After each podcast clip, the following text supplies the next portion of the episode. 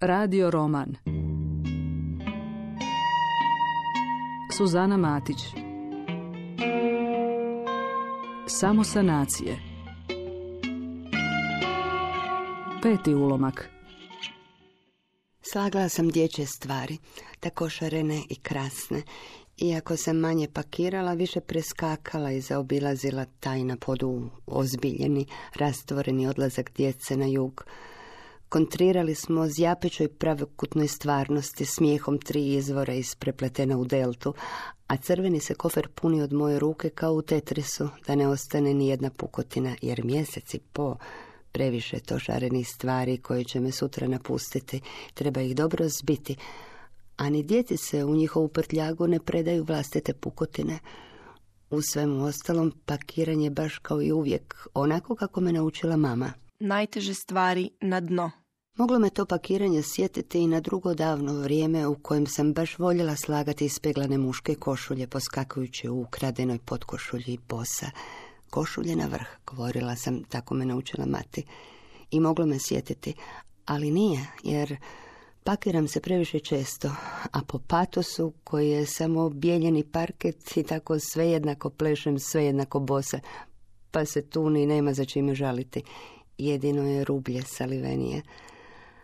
Bilo je kada sada mislim o tome u tom danu jako puno pakiranja za samo jedan dan, jer sam samo nekoliko sati prije šarenog tetrisa složila i šatr jednog jako lošeg cirkusa s višemjesečnom predstavom, još večeras u vašem gradu, u dno sebe.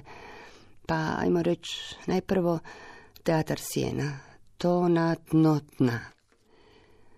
Sjene su baš jako teške, kao i neispunjena obećanja čuda, kao i neispunjene želje bijega s cirkusom ili bijega iz jako lošeg. I puno je to pakiranja za samo jedan dan, kažem, a opet ja sam kći svoje majke.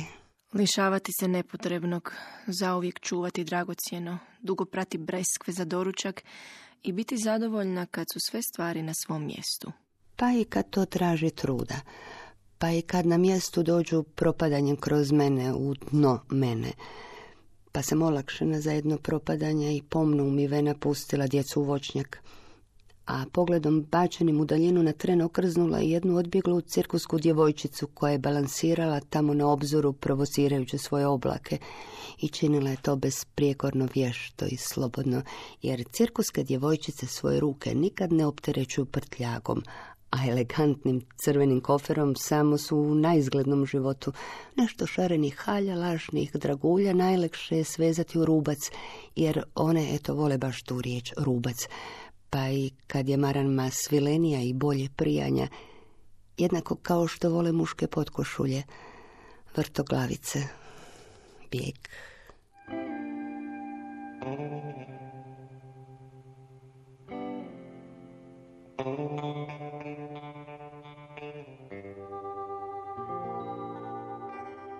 Jutro spišem emotivno u sredini, zemljano po rubovima, ženski uzduž i poprijeko, dugo pismo.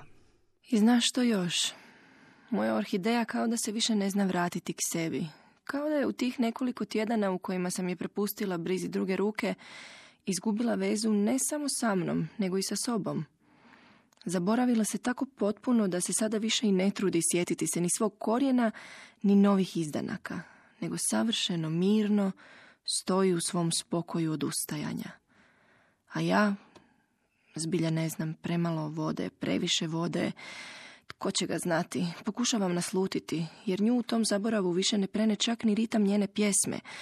Voda, svjetlost, hrana, nego do grla uronjena u ravnodušnost gubi cvjetove i za parče dana ostati samo ono poblesavjelo nadzemno korijenje što raste uvis i viri s ruba zdjele, kao da je naumilo iskočiti van i odnijeti mi moju ušlagiranu orhideju, a meni ostaviti samo par žila spletenih u frišku figu. I dok sam malo prije čitala odgovor... I moje su orhideje odustale. Prošli tjedan kad me nije bilo, crna je jednu srušila.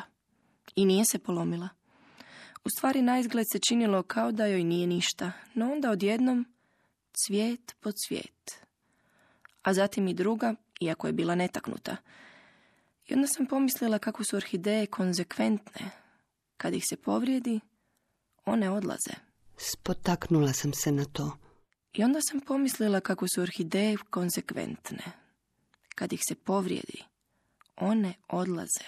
I ostala časak stajati na tom mjestu zaljuljana rečenicom podmetnutom poput labuđeg jaja u moj peradarnik, pa iako je u ženskim razgoličujućim pismima njega bilja vrlo rijetko gola, njega bilja, pa se pod tom krinkom, kao i u mnogim drugima, mahom skrivaju začudna torza životnih zakona, grbava, skladna, uvela, snažna, sve dok ih u nekom od narednih pisama naglim potezanjem plahte ne obnaži ista ona samovoljna ženska ruka koja ih je u nekom času skrbeći u očima, nespremnim pogledati u golu realnost pokrila.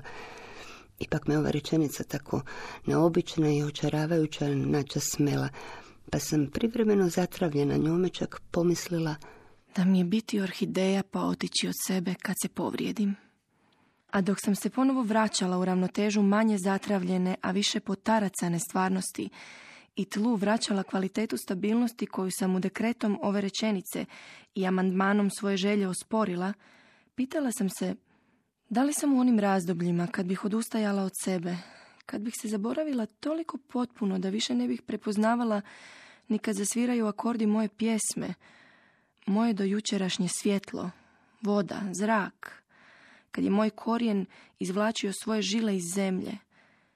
Da li je to bilo zato što sam se htjela napustiti, onu sebe koju sam dozvolila da me i opet povrijedi, ili je ipak postojao realniji razlog zbog kojeg sam u takvim vremenima bila potpuno neukorijenjena u realnosti – i da li sam zbog tog realnijeg razloga iz dana u dan gubila cvjetove jedan za drugim i tako olakšana i rasterećena smisla bila gotovo nesvjesna da dok sve nešto kao blistavo pod lovorikama živim, u stvari konzekventno u maniri orhideja odustajem i lebdim na rubovima zbilje. Što će donijeti jesen? Još jedne čizme. Kosu skraćenu na potiljku. Miris agruma pod noktima, na krivim prstima, potpuno pušački žutim od citrusnih kora koje gulim i od neutažive gladi organizma za južnim voćem. Žutilo puti, kožu boje pergamenta po cijelom tijelu, izgubljena trčanja zbog skraćenih dana i veliki balast dodatne energije koja će se onda trošiti na jako loše načine, na najgori mogući način. Ne bih vam se dopala. Možda je vrijeme za promjenu položaja. Jesen se ubija u sridu i obično u neku jesenju srijedu samo jednim hicem. Truth to be told, ja više i ne mogu promašiti. Godinama sam jednom godišnje trenirala na jesenjoj prirodi svojih čula. Kad prestane ljeto, sjedi, piši i ubi jesen. Probi sve to uvelo lišće jesenje sebe u A4 formatu. Ljudi se isto ciljaju u sridu. Truth to be told, ja više i ne mogu promašiti. Neki drugi sami otpadnu ili ti dosadi renovirati ih u ljude, ili je to nemoguće. O trećima sve najgore listovi pisama koji su tvrdili da imaju ljudsku prirodu. Ljudi se isto ciljaju u sridu. U srijedu dolaze novi. Sutra. Dijelić koji nedostaje. Ponekad osjećam kao da se čitavi svjetovi, nestvarni, beskrajni, opojni, premreženi, snoviti, odmotavaju moje unutrašnjosti. Moja su prsa prepuna uspomena kojih se ne mogu sjetiti, ali ih osjećam snažno. Kao zvona i činele koje udaraju negdje duboko u meni, a ja na njih odgovaram kao eho. I taj me daleki ritam potresa s moje strane opne, no tanka ga opna svejedno drži, pa hodam potresena vibracijama, ali ipak hodam, koračam po tlu, ne po oblacima. I nekad je čak sva moja misao svedena u taj korak, pa se koncentriram. Koncentriram se, koncentriram se da zanemarim jeku tih svjetova u sebi. Pa onda glasno brojim lijeva, desna, jedan, dva, lijeva, desna, jedan, dva.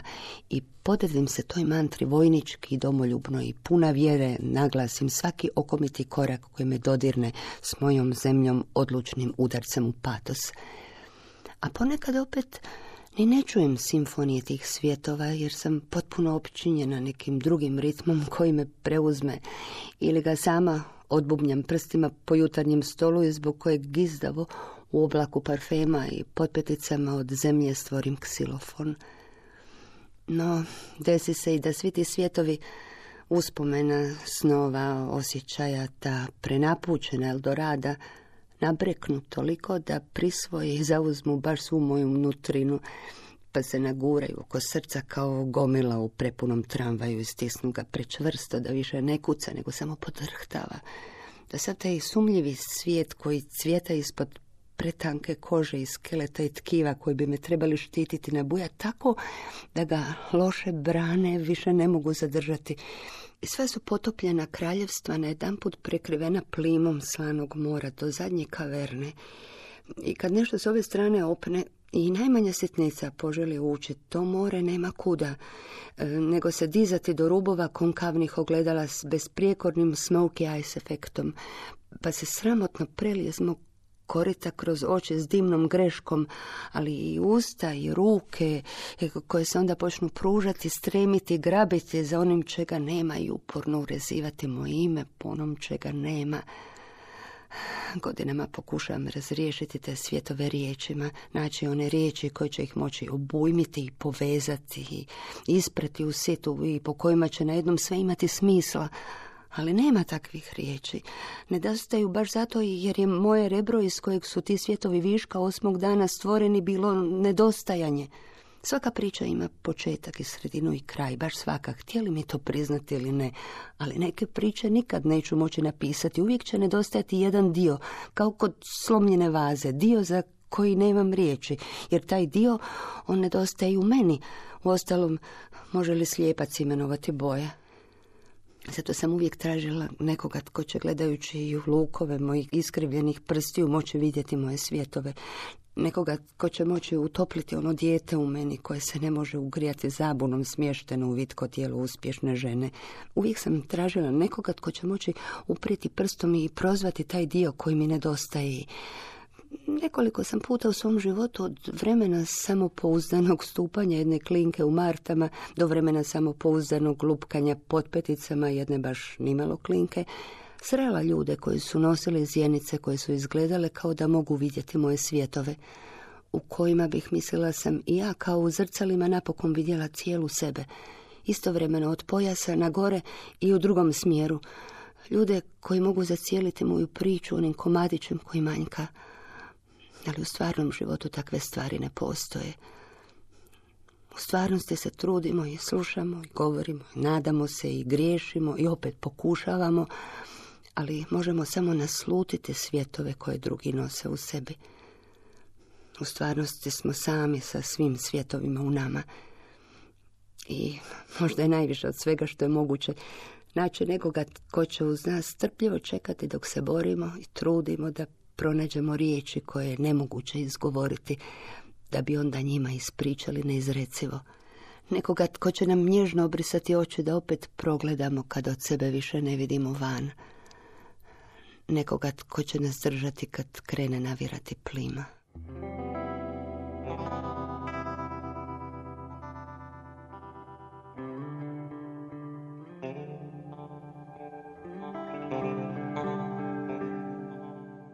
Kad se sretnu čovjek i žena, pobjeđuje onaj kojemu je manje stalo. Kad se sretnu dva čovjeka, pobjeđuje koji je manje čovjek. Kad se sretnu dvije žene, pobjeđuje koja ima nevinije ruke.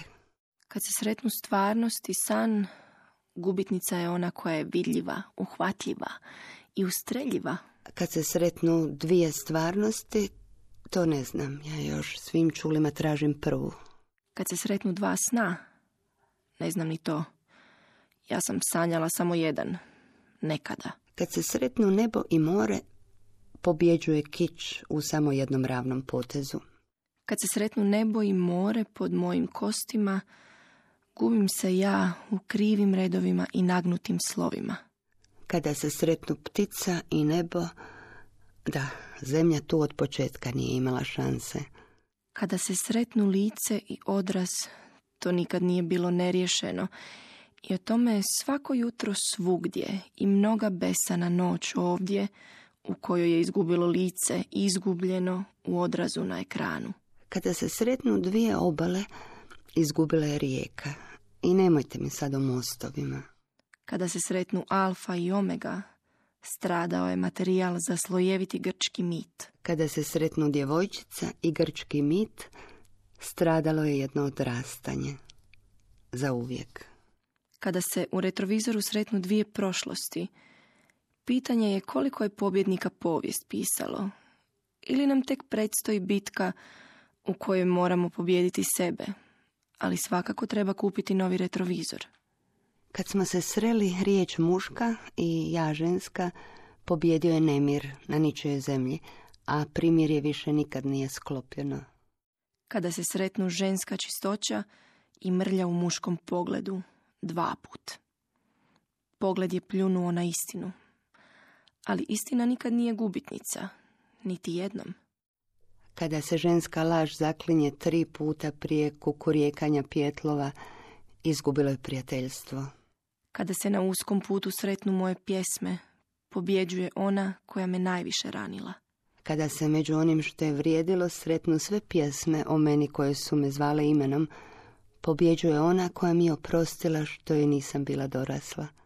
Kada se na svojim putovima koji nemaju veze s mojim posrtanjima sretnu samo pjesme, pobjeđuje ona koja je pjesma samo.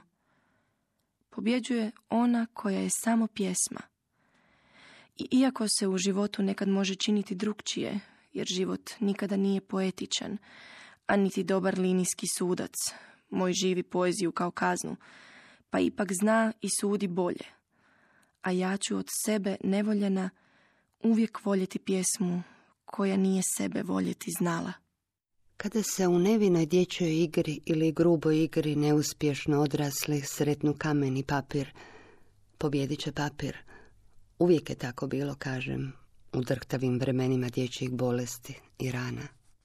Kada se sretnu kamen i papir, pobjeđuje onaj papir koji je samo pjesmu, samo imao.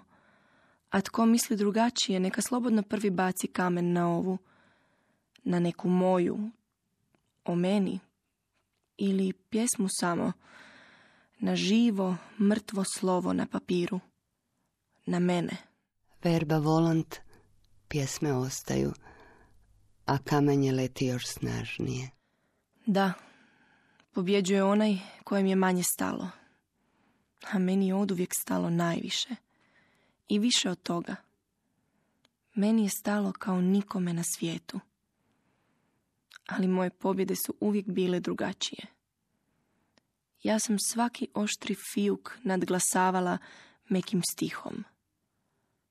Ja sam pobjeđivala tako da sam svaki bačeni kamen u sebe umotala.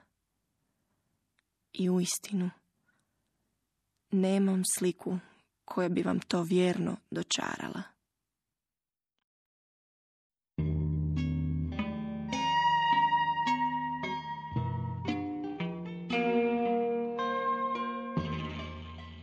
Slušali ste peti i posljednji ulomak radio romana Suzane Matić Samo sanacije.